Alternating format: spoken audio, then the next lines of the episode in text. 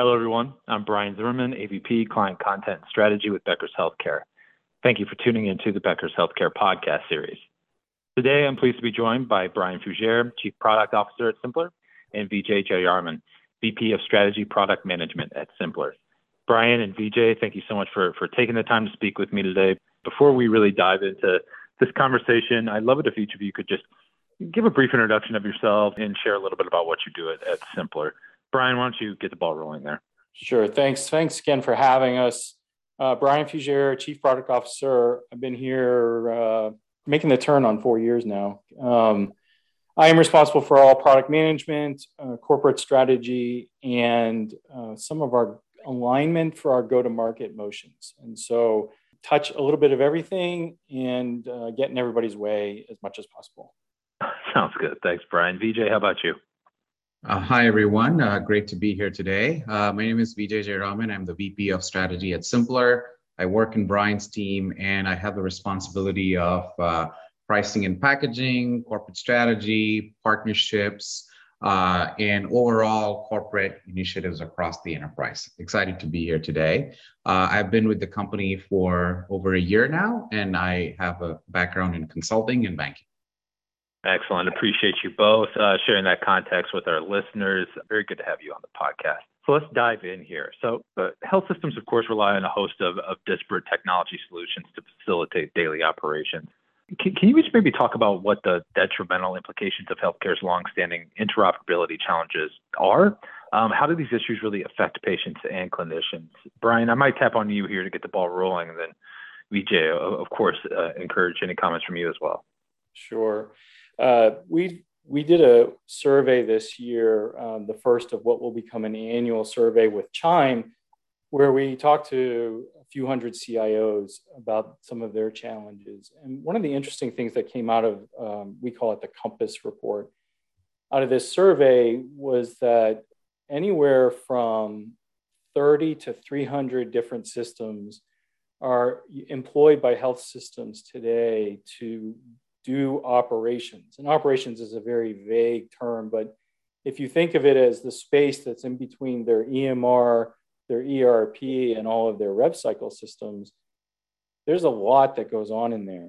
And when those point solutions, because that's normally what they are, it's a bunch of individual standalone point solutions, and they don't talk to each other, it creates an environment that slows everything down and drives frustration for the staff.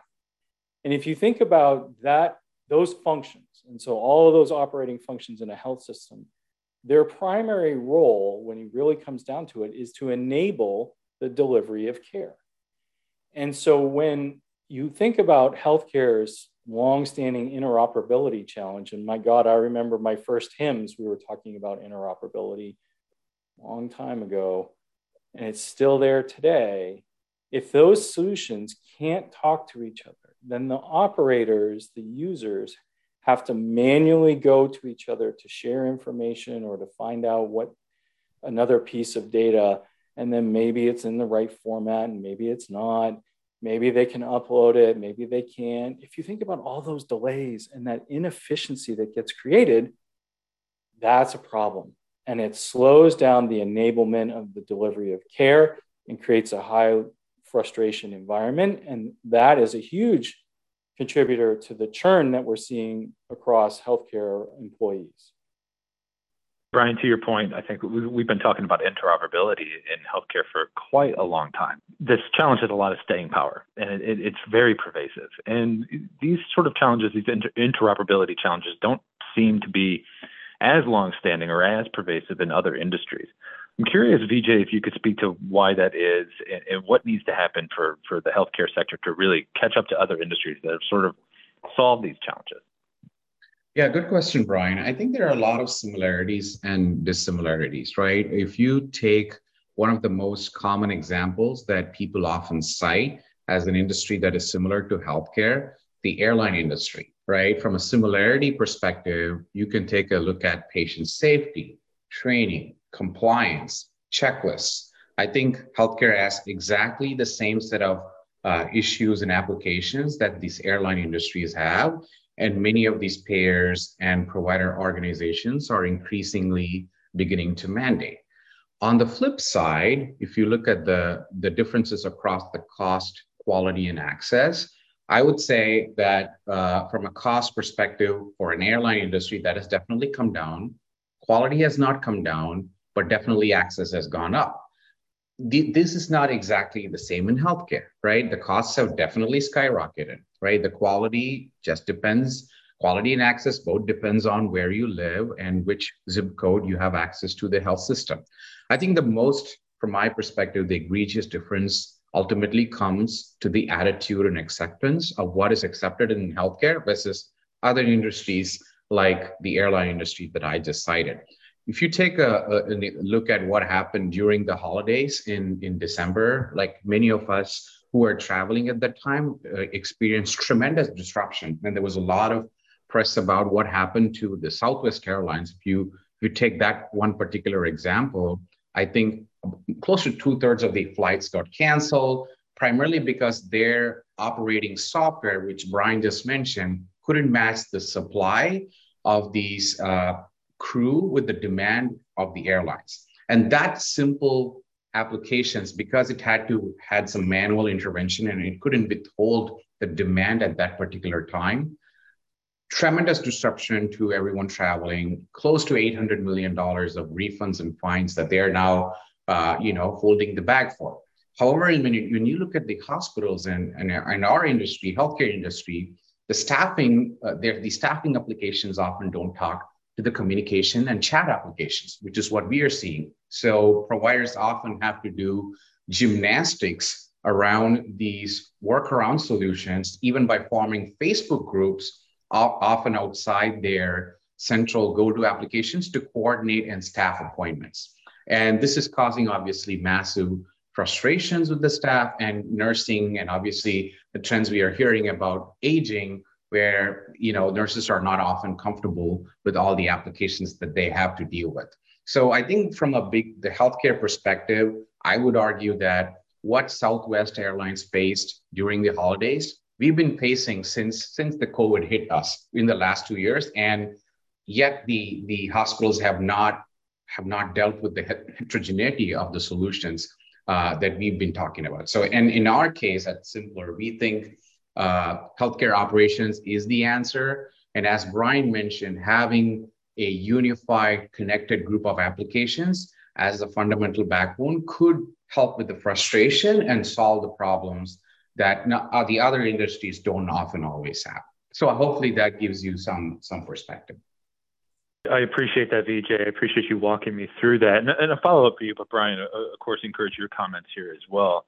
But you just talked about like uh, sort of some of the workarounds that's really the the, the administrative burden um, interoperability really puts on on healthcare staff. And in thinking about the staffing crisis that the industry is going through, and that of course is not going anywhere. Is this something that the, in in your opinion, I guess, is something that just needs to be solved? It just it's a problem that the, the industry can't afford to continue to sort of um, take on into, into future generations. These inefficiencies just need to get shored up.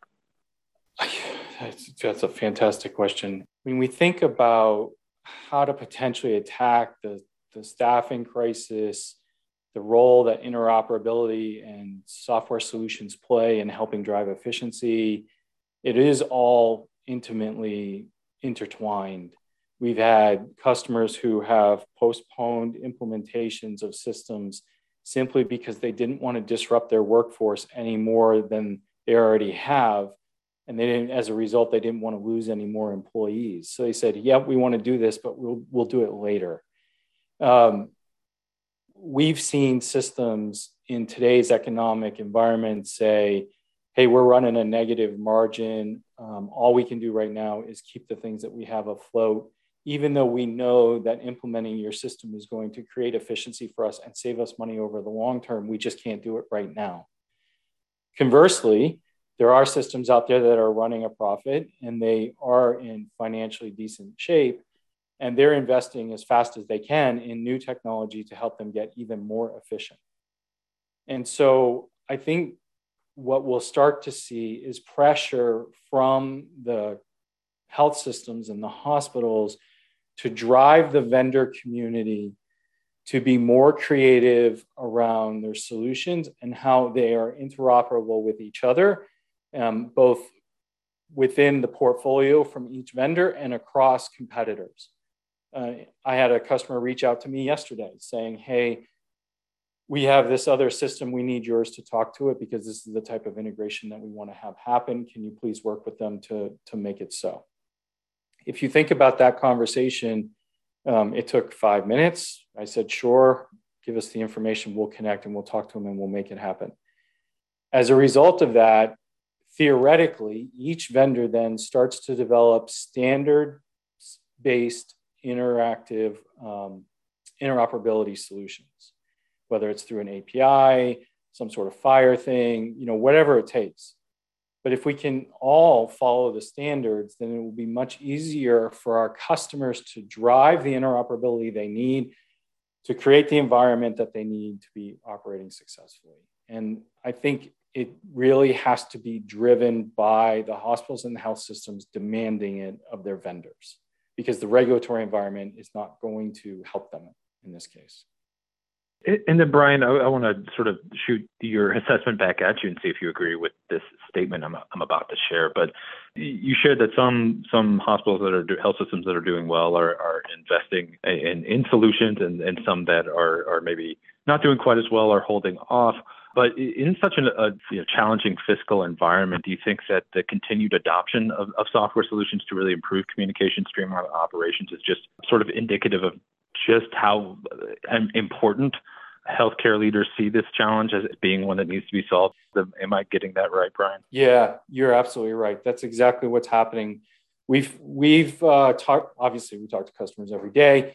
We have um, worked with KLAS and with Bain to look at some research that they did around buying trends, and it's clear that the hospitals and health systems are all focused on how do I consolidate my portfolio of solutions to make it easier to manage so it costs me less money and delivers greater efficiency. I mean, ultimately, that's what software is supposed to do. It's supposed to make a workflow more efficient. And so if they if the customers can drive that even in this challenging time, the business case will pay for itself and they just have to pull the trigger to do it. It's it's really that clear. It just gets muddy when it comes down to the actual execution. Sure, sure. Thank you, Brian.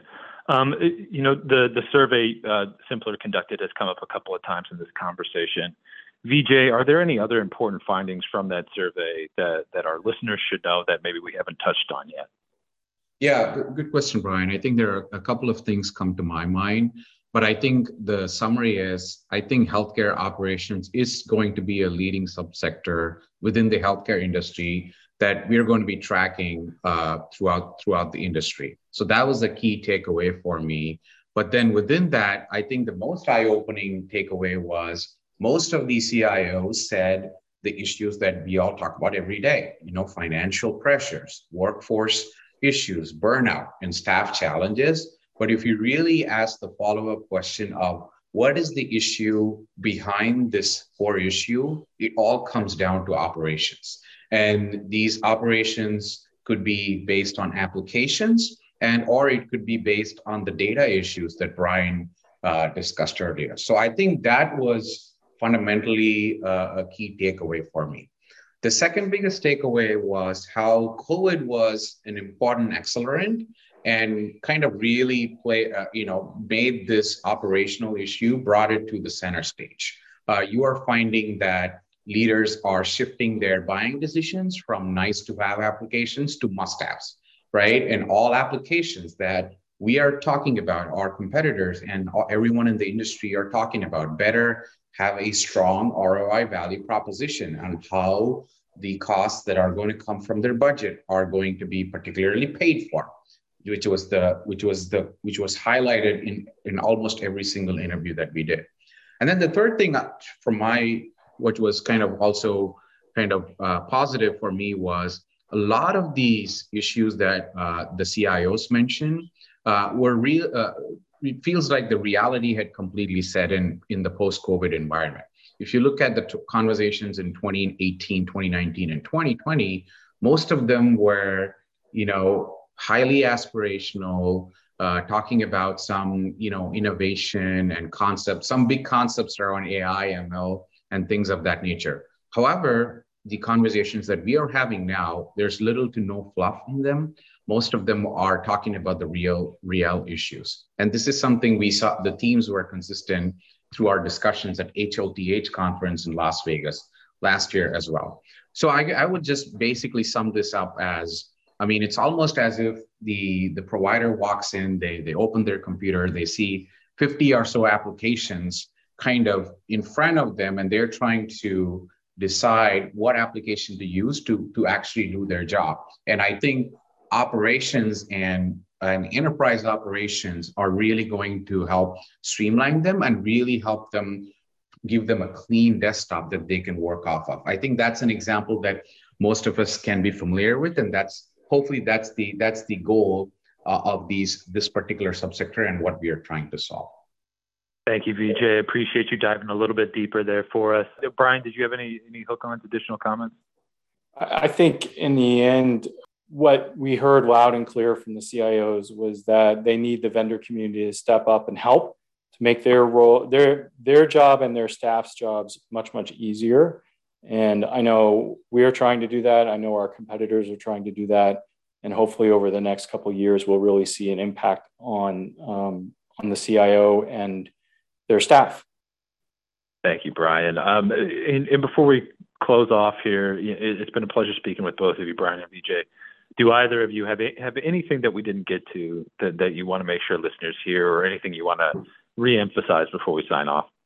Uh, you know, I think the the healthcare industry is in a period of transition um, that the pandemic kind of uh, I don't know if it's forced it upon us, but it certainly was the catalyst uh, that is changing how we think about operating as a, as a you know ecosystem and as the community goes through these changes it'll be really interesting to see what comes out the other side uh, but i think it'll be a much more streamlined and efficient system uh, between vendors and customers and patients um, really driving towards uh, trying to implement the the quadruple aim and making sure that each of the constituents in the quadruple aim really feels the success that um, that everybody's trying to drive.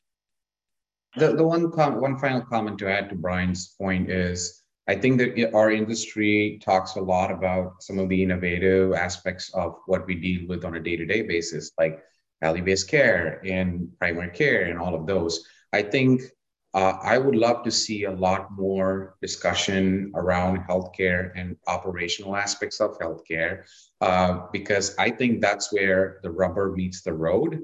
And uh, I hope to see more companies get into the healthcare operations. And I hope we, we would love to talk to more providers who are interested in having uh, operational discussion with us. So I hope even one day Becker's has an operations section, just like what you have for healthcare IT ASC, and others. So uh, hope that vision comes true in the future. Noted, VJ. Thank you. Um, I appreciate you both coming on and, and unpack this topic with me and, and sharing some some really interesting findings. It sounds like there's a lot of change happening. So look forward to hearing more about it as it continues to develop. So thank you so much, Brian and VJ. Thank you. Thanks for having us. Thank you. I also want to thank our podcast sponsor, Symplr.